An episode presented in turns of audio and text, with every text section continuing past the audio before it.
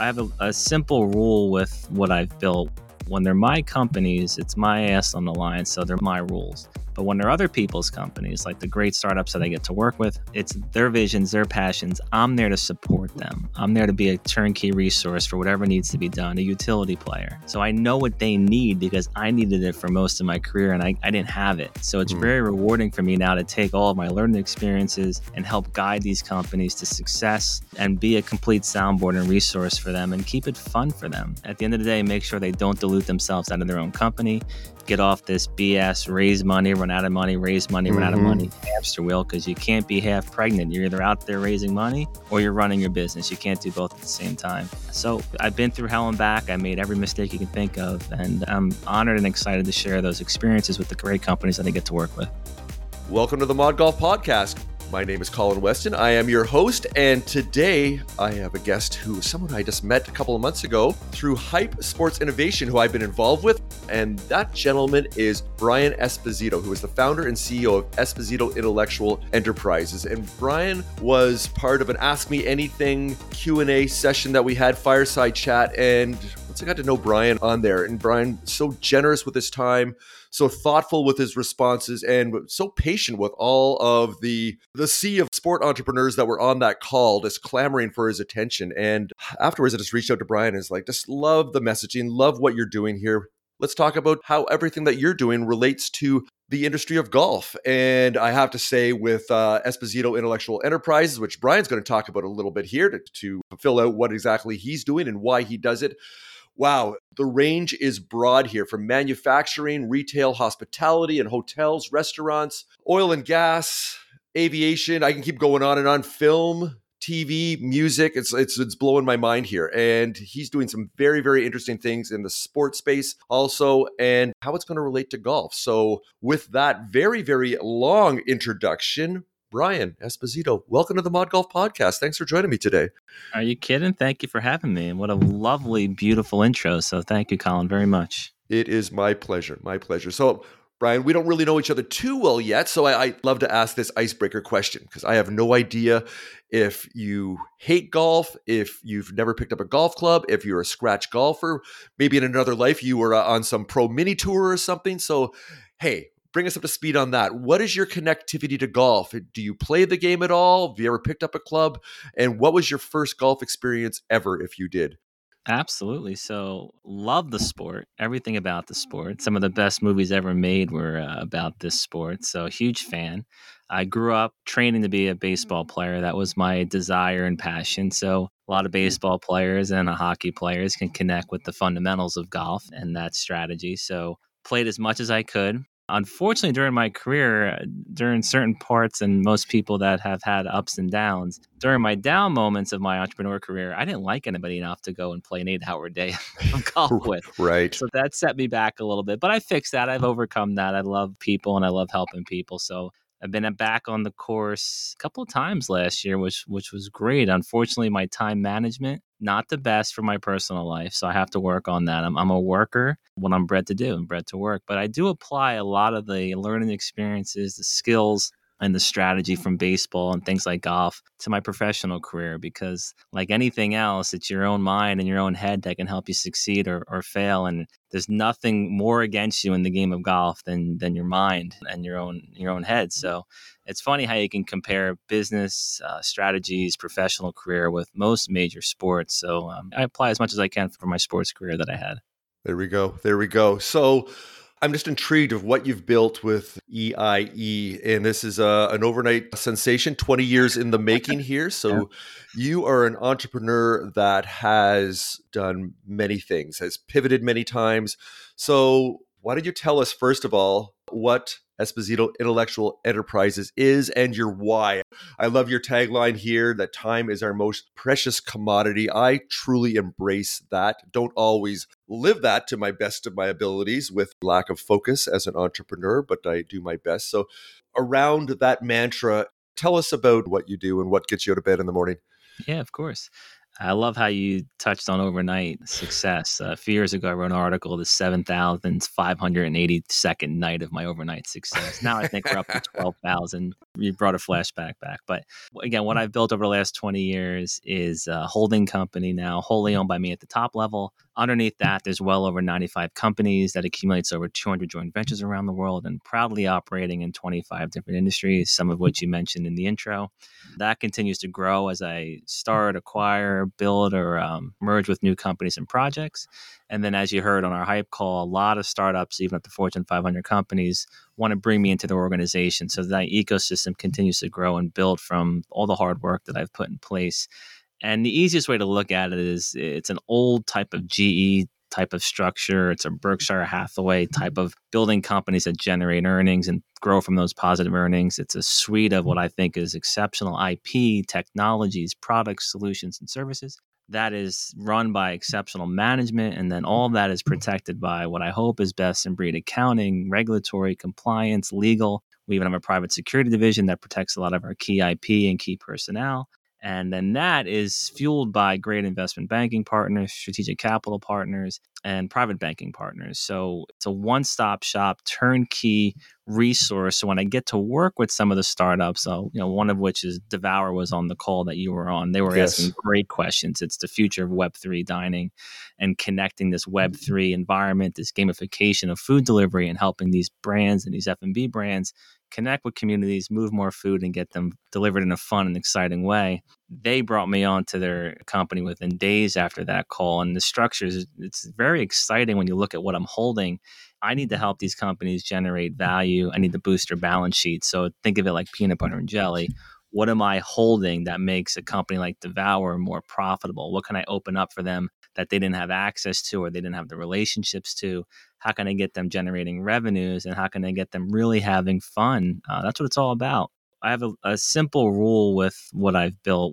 When they're my companies, it's my ass on the line, so they're it's my rules. But when they're other people's companies, like the great startups that I get to work with, even up to Fortune 500 companies, it's their visions, their passions. I'm there to support them. I'm there to be a turnkey resource for whatever needs to be done, a utility player. So I know what they need because I needed it for most of my career and I, I didn't have it. So it's mm. very rewarding for me now to take all of my learning experiences and help guide these companies to success and be a complete soundboard and resource for them and keep it fun for them. And at the end of the day, make sure they don't dilute themselves out of their own company get off this BS, raise money, run out of money, raise money, mm-hmm. run out of money mm-hmm. hamster wheel because you can't be half pregnant. You're either out there raising money or you're running your business. You can't do both at the same time. So I've been through hell and back. I made every mistake you can think of. And I'm honored and excited to share those experiences with the great companies that I get to work with. Nice, nice. So on the hype call, of course, they are all about sport innovation. That's the name of what they do you were touching on web3 you were touching on is how that all is informed by crypto and of course as we know the last nine months or so has been a, little rough on the metaverse crypto nfts all of those type of things but where do you see and using devour as an example again before we drill down into sports and then even more down into how everything that you've learned the golf industry and technology and experiences can apply that to add more value? So let's use the devour example again where do you really see the potential of how to harness the value? Because of, as we know, just from the general public with NFTs and crypto, it's people just look at it whether it's bad actors and a scam and what's really going on here and $50,000 for some digital picture of a monkey. What's going on here exactly? So let us know where you think now that that space is taking a bit of a pause and now has to mature. I think mm-hmm. now all the kind of the bad actors and all on the, the hangers on are people that really weren't in it for the right reasons are now starting to fall by the wayside. Let us know through your insights here, Brian, where you think the potential, perhaps again using Devour as an example, uh, that gets you excited for 2023 and beyond for this space. Yeah, I've been in this space since the infancy from crypto, digital assets, NFT, but under my strategy where I'm not a speculator where I'm buying ETH or Bitcoin and hoping it goes up. Mm-hmm. It's been in technologies like blockchain, creating tokenomics and building digital assets within our own holdings as another way of building community and another business channel for revenues and adding value to the company. So that was my mindset for what's going on in this exciting market. I love the way that you can build a community almost overnight if you have the right messaging and the right reach. But in my mind, the NFT, bad actors, even crypto, it's I look at it like there's over the counter stocks, pink sheet, Nasdaq, New York Stock Exchange, S and P. It's no different than that. It's really up to the buyer or the speculator to do a lot of homework and their due diligence and uh, and understand is this a sound project? Do they have great people running it? And unfortunately, even if it is a solidly sound project with great vision and a great roadmap, if a community wants to attack it, that's the scary part. It's 24 7 of under fire, people knocking you. They're calling you a rug. They're making up all this stuff about you that it's not true. And then you start to focus on defending your project in places like Discord, which I think is is just hell. If you're going to go on Discord, be very careful. It's, yeah. it's madness. There's, it's a wild, wild west without a sheriff. You're going in there, you're going to, it's guns blazing 24 7. Right, right it's exciting though because it's a lot of excitement, a lot of energy, and you got 14 year olds up to 80 year olds that are all playing in this industry, understanding it, finding projects that they're passionate about. And that's what you need to do. Find something that you love in this space. Find out if that project has great utility. We've got exceptional NFT projects in our portfolio, but they're going through the proper regulations. Uh, some of them are security, so they're going going through proper licensing out of the work that we do in the UAE and working with the DIFC and their government and agencies on this is a security. It's a revenue bearing token. That's what we've called it. So it's transitioning the idea of an NFT in this gray area, whether it's a real regulated security or it's not. That's not how I operate. If it has an asset backed or it generates some sort of return or it has a yield, it's a security. You can't play this. No, it's not. It's it is what it is you need to understand what regulation is. And I love working with regulators because they're important. They're there to protect people when things go south, and they're there to help guide real financial instruments that are sound and follow those best practices. You can do a lot of good business. We just made financial history last month with Turncoin, which is the first of its kind 100% revenue sharing digital security. Mm. It's hmm. registered and regulated by the SEC. It is rolled out on INX, which is one of the uh, SEC's top exchanges for security tokens. And our operating company, Virtual Stacks, which we've talked about a little bit, it's a way for people to buy virtual trading cards or virtual assets of people. So think of amazing people like Tiger Woods, if we're going to stay on golf, that have huge audiences. If they were to launch their virtual stacks on our platform, it's another level of proximity and connectivity to their fans. They can have a great liquidity event where their fan base are buying these virtual trading cards of a Tiger Woods, for example. And they keep 90% of it and the platform keeps 10%. All the money that flows in through the platform, virtual stacks, flows up to all Turncoin holders, which is a registered security. So on a monthly basis, all of the revenues of virtual stacks flow up to all Turncoin holders. So that's it. That's our revenue. It gets distributed throughout all of the holders. The company holds X amount, the investors hold X amount. That's the operating income. That's the flow of yield and dividends and distribution to the investors. I think we've really built true euphoria for a company with complete transparency, operating on a blockchain and in a regulated environment. The other business model of virtual stacks, which is extremely important, why I've been involved in this company for almost five years, is players or anybody with talent that is not yet the next Tiger Woods. For example, there's this kid, Marcus Bird, who's 25 years old. Great story came out on him on Golf Digest doesn't have a car, doesn't have a home, but he's playing on the tour and he got to meet Tiger Woods for the first time right. tournament. Something like virtual stacks, even though he's a little more excelled than most players, you can sell your virtual stacks to your fan base, your friends, your family, your golf mates, your classmates, anybody in your local network, and turn your social media clicks and likes into dollars. Mm. So now, hmm. someone like Marcus Bird, if he's on our platform and he's selling his virtual trading cards to his fan base, he can start to monetize his passion, not have to give up on his dream. If it's a high school player that needs new clubs, he can sell these virtual trading cards to his local network, go get a new one wood, go get a new putter, and continue to go after his career and help lessen the burden of the financial stresses and not have to give up on their passions because they then have to go get a job. So we've built something phenomenal. We have the full support of people like Drew Brees, Patrick Mahomes, Randy Jackson, David Meltzer, Von Miller, Cam Jordan, Luke Bryan, just came on as our music ambassador and great support, an amazing platform. And it, it's built to help players that are in any sport continue to go after their dreams and not to give up on them. I, I love this. So, with golf and tennis, those two sports really stand out in my mind that they're just so brutal that it is all performance based. It's not like NBA, NFL, the NHL, even Major League Soccer and the Premiership and the other European leagues that you've got a contract and you're playing that it is performance based and hey if you don't make that cut you're not making anything so for those second tier or third tier pro players, especially with women, it's even tougher, even though the money now is becoming more equitable and they're still working on that to bring the pay rates up and I know some of these players, and it's tough. And yeah. there are other mechanisms out there. For example, we had an early growth company called Carry, which serves more as more as a VC, a accelerator incubator for players that are coming up, so you can invest in them, and then they get the resources. But what you're talking about here with virtual stacks, it sounds like the athlete can really take ownership and charge of their own destiny a little bit more with yeah. what they're doing here and bridge that gap to get them to the next level and you're not buying into their equity or their future earnings. It's completely popularity based, supply and demand. You start to also become a scout we all see these amazing talents on Instagram, TikTok, YouTube. 12 year old kids driving the ball mile. You got kids hitting slap shots. You got someone throwing a, a, baseball 95 miles an hour that's 16. And you say to yourself, that kid's going to get drafted to the Yankees. That kid's going to go on the tour. That kid's going to go to the Rangers. But that's it. You like their posts, you give it a comment. But now you convert that over to virtual stacks where you start to participate in their journey. And by helping their financial resources and lessening that burden, I firmly believe that people are going will perform better and they'll play better if they don't have the stresses of their car payment, they don't have the right equipment, they don't have money for rent, they can't get food, or they got their college dorm payment. So you start to bring in money to help them really perform at their peak performance. And then as their popularity grows, and then that kid gets signed to LSU, the one kid gets signed by the Rangers, this one kid gets signed to the tour, their pennies on the dollar virtual trading cards or virtual shares that you were buying are now dollars, or they're tens of dollars, or they're hundreds of dollars. So you have a great way of rewarding yourself for spotting talent. At the same time, you're really helping fuel somebody's career in a whole new way. Love this. Love this. So let's talk about sports in a broader context here.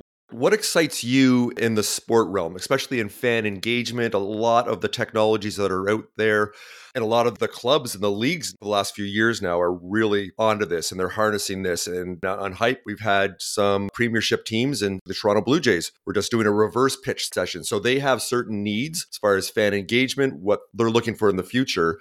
And they're flipping it around and seeing if there's startups that then can fill the gaps or kind of plug the holes of what they are in need of. So, Brian, where do you see this overall in sports? What gets you excited, even with your business and even the potential with fan engagement and some of these other aspects of sport that we're just starting to scratch the surface on here?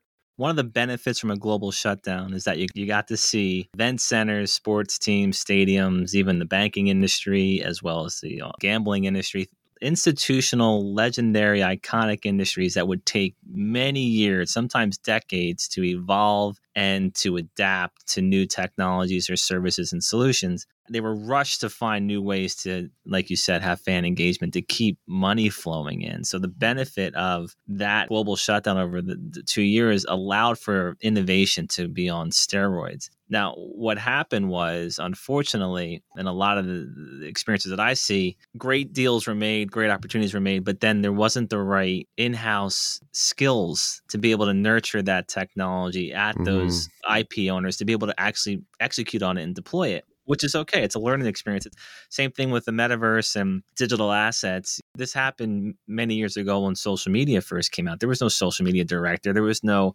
online advertising division. It was the marketing guy or girl. Okay, now go and promote what you do online. Then it came realized that there's a whole skill set needed to manage that. It's completely different than traditional marketing. So there had to be a social media director. There had to be an online ads director. How all these people that understood their lane and how to get that company or that IP's messaging out. So we're seeing that now with the metaverse and a lot of my holdings, one of which MetaLife, we coined Web3 back in 2003. So we, we understand where the future of the internet's going and engagement and connectivity but it's got to be done correctly. I tell more companies than not, don't put out a bullshit press release that you're now in the metaverse and you're now Web three if you're not. Fully right. understand what it means. You're Web 2.5.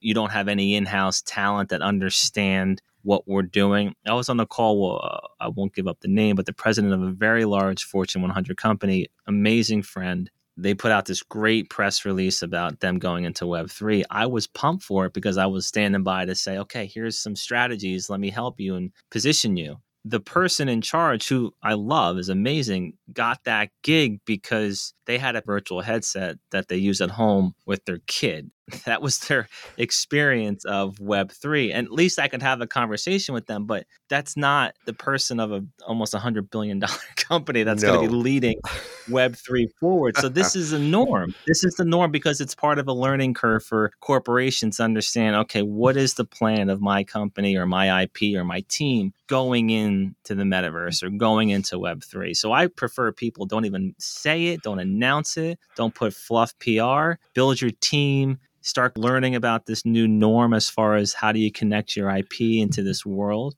And the last thing is I touched on the emotions of people in Web3 and NFT communities and blockchain communities. They're very passionate. And I'll use the word passionate. You can go off on a tangent and use your word of how you want to use it, but I'm going to stay with passionate if you come to the market and don't provide real utility about how you're in Web3, you are going to have a flood of people bad mouthing you and boycotting you in real life. So now that you put out some nonsense messaging about going into Web3 because you're a big brand and you want to be relevant, you're hurting your traditional business and your brand in real life. So you got to be very careful of how you strategize on going to market. Uh, and we've got great holdings in the metaverse, one of which is Metasport Arena, all based around sport. Julian and Peter, the co founders, you've probably maybe seen them on Hype. Mm-hmm. It's all based around the stadium being the center of a city and then building cities around that stadium, just like you have in real life. So you're really supporting the team. Then you're also supporting all the ancillary businesses that flourish when there's a game or a concert in town because all the local restaurants fill up, the local retail has a bump in shopping, everything has a, an enhanced moment in that economy because there's a flood of 10,000, 50,000, 100,000 fans going to a stadium and watching a game. So, properly replicating that in the mm. metaverse through companies like Metasport Arena and actually strategizing a master plan of what a metaverse should look like, mm. how the flow of people going in it, how it can enhance their experience and not just walking by, oh, here's a Snoopy, there's a hot dog stand, here's a waterfall. Like it may look cool, but cities spend billions of dollars master planning the flow of traffic and engagement and excitement, you have to take that same mindset and up to the metaverse. Otherwise, you just walk into chaos. Mm. And uh, and unfortunately, a lot of metaverses, I don't see the actual master planning of what is this going to look like five years from now. It's going to be a mess. So you got to properly strategize how you bring IP into these worlds and how the consumer, the user, really gets the best experience they possibly can, and that they want to come back in. We are now going to take a short break to tell you about something new from the Mod Golf podcast. I'm excited to announce the launch of the Mod Golf Pro Shop, where you, as part of our Mod Golf community, receive exclusive discounts on curated golf products that I love and support. We are partnering with DeWiz, Deuce, Kinona, Back to Basics Golf, Project 72 Golf, and Odin Golf to provide a curated selection of golf essentials to help you play better and look great while you're doing it. Use promo code MODGOLF for between 10 and 20% off your purchases to receive the best exclusive pricing that our partners offer. Go to www.modgolfpodcast.com to check out the golf gear that our fabulous brand partners are ready to deliver to your doorstep. That's the Mod Golf Pro Shop at www.modgolfpodcast.com. You got to properly strategize how you bring IP into these worlds and how the consumer, the user, really gets the best experience they possibly can and that they want to come back in. And I see some organizations and sport events are dipping their toe in that. I know in football in Europe in La Liga, clubs are, are starting to get into this realm. And I saw for in tennis for the Australian Open for the second year that they are then creating this metaverse like experience I've only seen it from the outside. I didn't actually participate in it, so I can't see the level of engagement. It seems to me, though, that they're trying to unlock the right things of creating community, creating engagement, creating something that also ties in within real time of the real experience and the tournament going on. And they're doing what I can see a, the, the right approach to that, that it has value and connectivity to the fan base rather than just some as you put to kind of random things going on there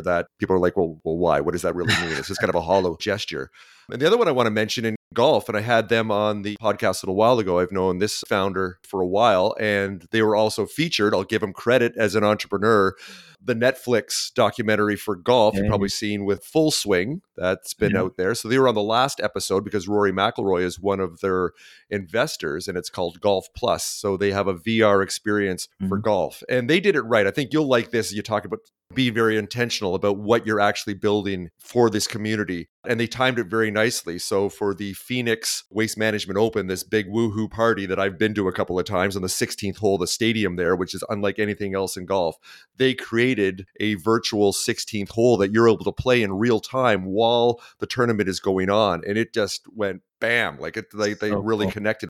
With that in mind, where do you see other opportunities in golf? Perhaps I got to go here now with this, with everything that's going on with Live Golf and the PGA Tour and all of the stuff that's swirled around for the last year, and and this mindset of scarcity and everybody wants to grab what they have rather than seeing let's really innovate. I see Brian, they've really flipped the switch, especially the, the PGA Tour now.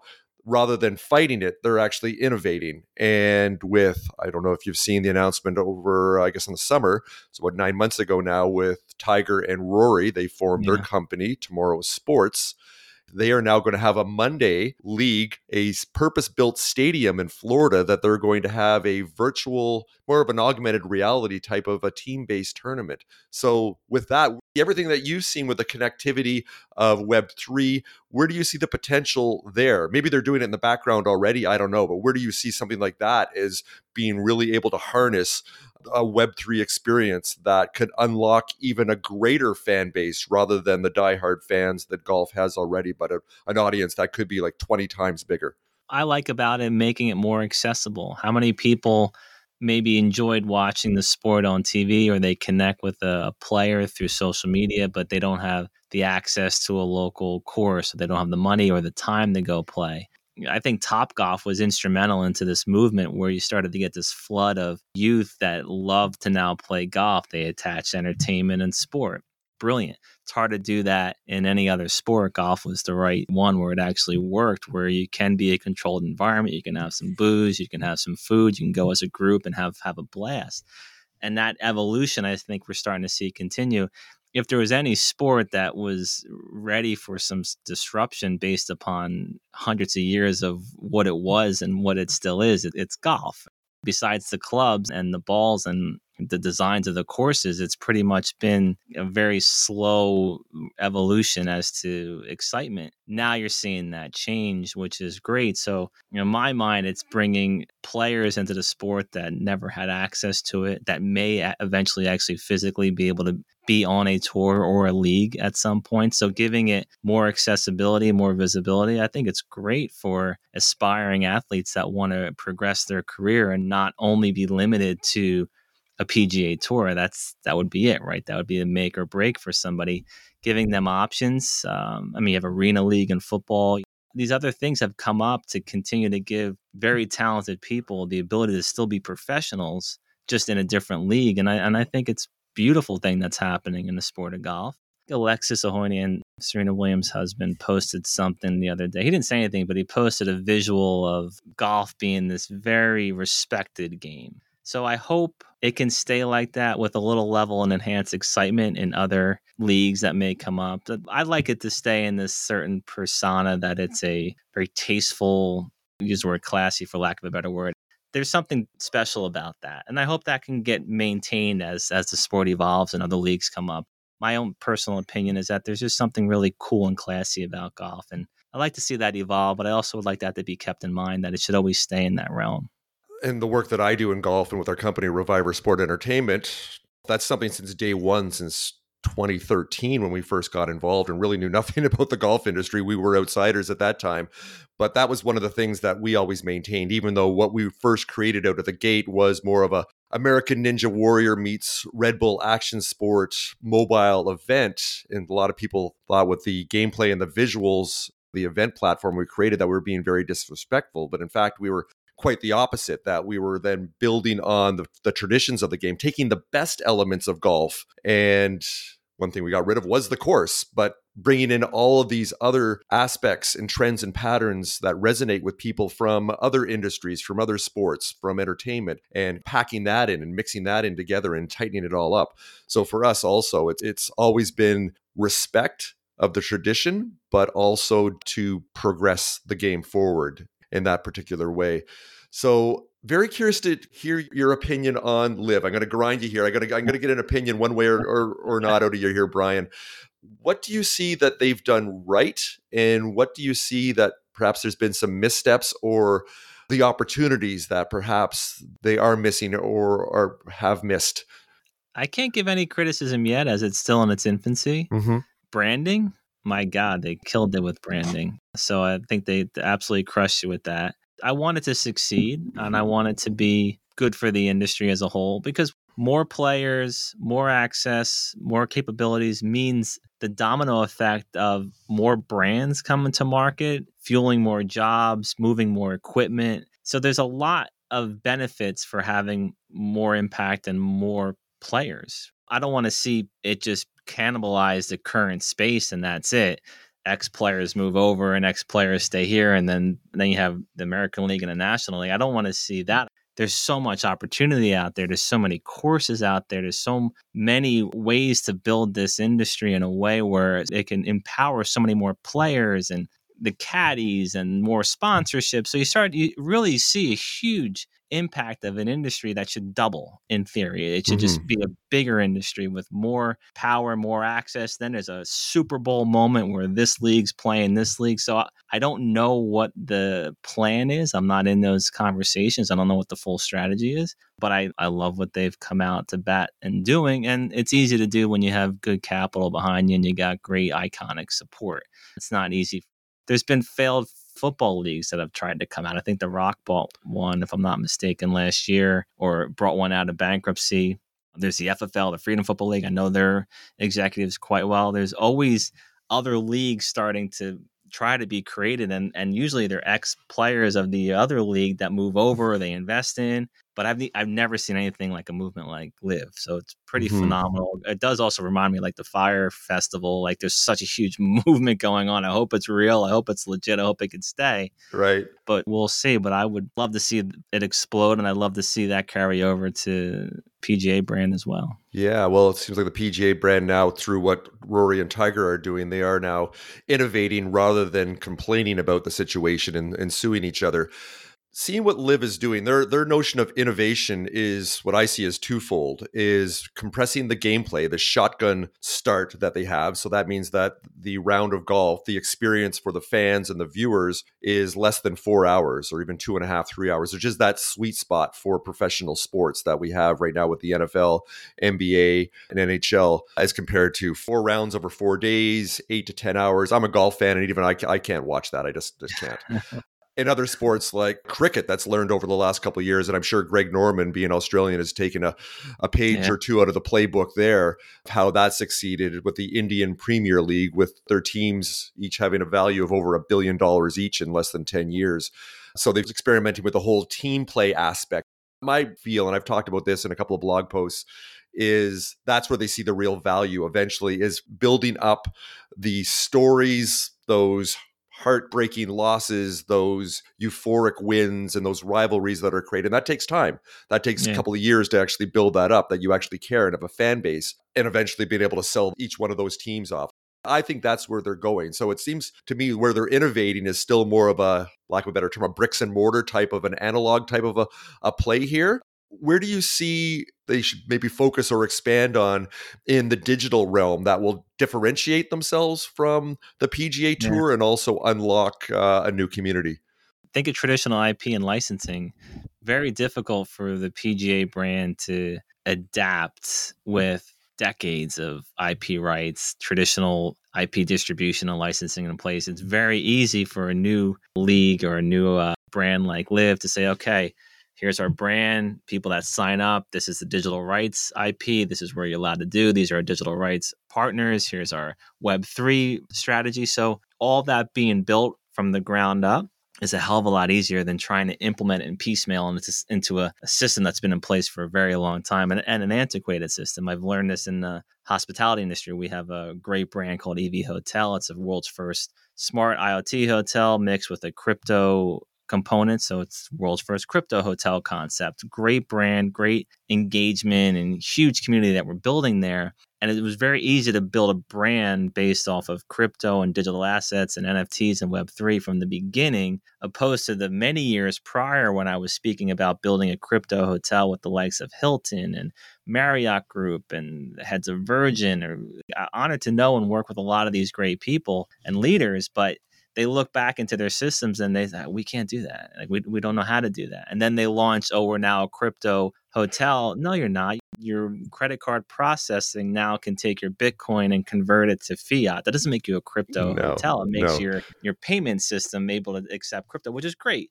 That's their idea of innovation. So the community is like that big deal. I want to be able to tip the maid in, in any type of cryptocurrency. Mm-hmm. I want to be able to buy my turkey sandwich with my favorite digital asset. And when I check into my room, I want to see all my NFTs around the wall. So that's the type of ways you can really make a big impact. But it's so hard to do with a legacy company that has set in its ways.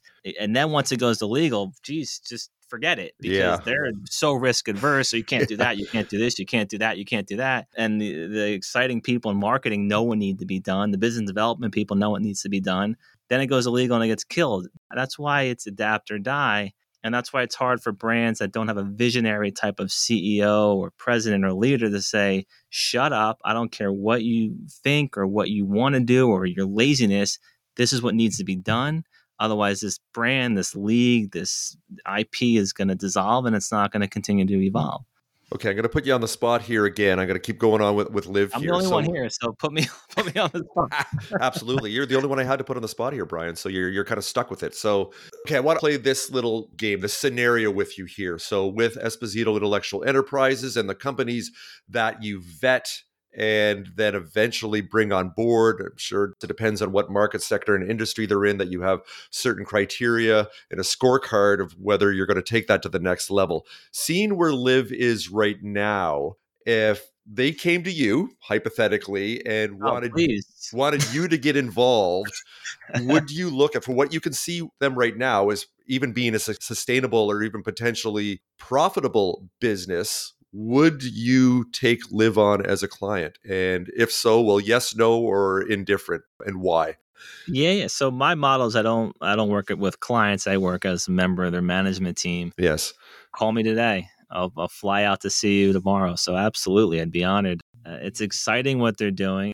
My model is so de-risked at this point I, again i made every failure you can think of and every mistake you can think of my job's to add value and how to do that and strategy and and ensure that there's profitability and open up things that and I'm sure maybe Liv doesn't even have this issue, but where where's the value? Where is the opportunity? Not just tapping into VCs that like the idea and they don't care if you make it or not, or a hedge fund doesn't care if you make it or not. If you lose, it's a write off to their wins, and if you win, they can brag about you being the one out of a hundred that that was a win. So it, right. if you don't if you don't have the right support behind you, money is sometimes the least important resource. It's mm-hmm. the strategy going forward, and it's the value and it's the engagement. I mean, Red Bull's a media company. I don't care how you slice it. They yeah, and then they sell an energy drinks. So wherever Liv wants to take this, again, that brand is so powerful. I don't even know how they got that name. What they can do with it outside of golf, I think, is probably going to be even more valuable than the sport itself. And the ancillary merchandise and the movement that a name like that can have, I think it's amazing. And with strong visionary support behind it, because you, you don't want to just do something like this and be like the other players in the sport. If you're going to go out and do it, rock the world, but you make money. Look at SFX Entertainment, lost a fortune in that company. It was the world's biggest EDM concerts in the world.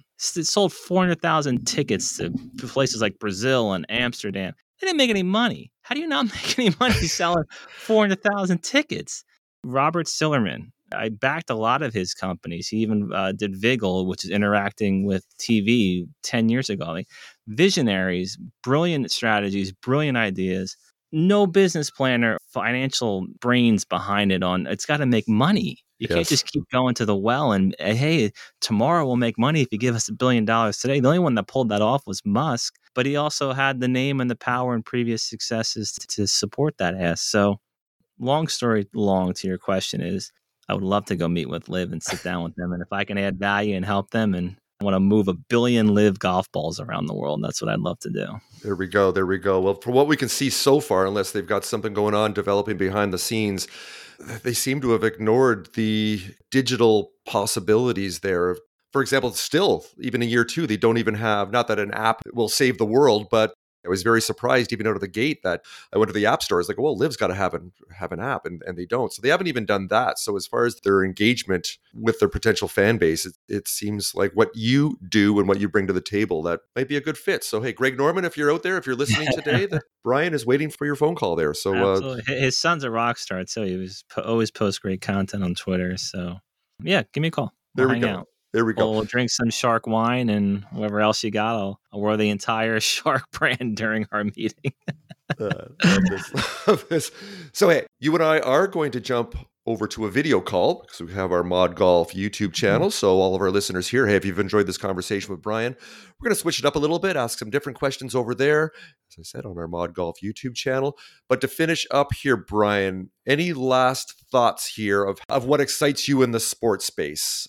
The connectivity of all the good things you've done over the last 20 years and where things are going coming out the other side of COVID that human beings are just built for engagement, hardwired to get together for shared experiences and collective stories. So, what excites you in the sport and perhaps the golf space in the future? Uh, I think exactly uh, what you said. The, the metaverse and Web three and being in virtual reality, it's, it's at its peak as far as its history it's exciting. It's another new way of engagement and bringing experiences to people that may have never had those experiences before. So I put that in one bucket, but it's so important to get out there in real life and do real physical things with building bonds and camaraderie with friends and family and loved ones. Those are the things you remember long time ago those are the things you would take a picture of and you would put it in an album and you would go flip through that album and say oh that was a great day you don't really do that anymore. That's something that's probably going to be really missed in the world of being able to sit down and simply reminisce about a moment because you had something physical in your hand. So for me, I always emphasize you can't eat in VR, you can't drink water in VR, you can't buy and put on real clothes in VR. You have to go out and do those things in the real world. And having a healthy balance of both, I think, is extremely important, especially to your mental health and wellness. And doing things, running out and play, throw that phone aside, don't look at it for a few hours, and go enjoy life because it's. If we learned anything over the last few years, it is very special. Time is our most precious commodity get out and do things and meet people and build wonderful experiences. And then when you're not with them, you hop in the metaverse, and whether you're hundreds of miles away or thousands of miles away, you can still have that connection with them. Love that response. Love that response. Well, why don't we finish up with that little nugget of wisdom there, the little insight for all of our listeners here. Uh, before we leave here, Brian, why don't you let people know where they can learn more about all the good things that you're doing with Esposito Intellectual Enterprises? Absolutely. So uh, please, anybody uh, connect with me on LinkedIn and Twitter is what I use primarily. Brian J Esposito. Uh, as you know, I get back to everybody as quickly as possible. You the do. corporate website is eie.rocks. So eie.rocks. Yeah, come check out some of the great companies that, that I get to work with. And again, ask me any question, I get back to you, and I honor people giving me their time so they deserve and uh, are entitled to some of mine in return. Well, I certainly feel honored uh, and grateful for you sharing your time and your insights today with me, Brian, and our audience. This has been great. And once again, the power of community. I will say, with Hype and others out there, of just having these opportunities online to then, as we've had to do in, during COVID, is build relationships online and and then take it to that next level that you and I have done still in a virtual sense. And I've got to say, I'm sure if you've had this experience too in the last little while, that I went to the PGA show last month and I met people for the first time. I don't I haven't ever met them. I consider them good friends. I met them a thousand days ago. And just to meet them in real life, just that that endorphin rush, moment. that dopamine drip that you get is just amazing. So I do agree with you completely that it has to be this balance between our online lives, but also to make sure we put that phone down and have real conversations and meaningful engagements with uh, with human beings. So, so with that, hey Brian, thanks again for joining me today on the Mod Golf Podcast. Thank you, sir. Have a good day. So that's a wrap for this episode of the Mod Golf Podcast. If you enjoyed this conversation about entrepreneurship in the golf industry, you can find more compelling episodes on Apple Podcasts, Spotify, Google Podcasts, Stitcher, or wherever you like to listen in. And don't forget to subscribe to the show on our homepage to hear about upcoming episodes and to enter our latest golf product giveaway. I'm your host, Colin Weston. Thanks very much for joining me. Bye for now.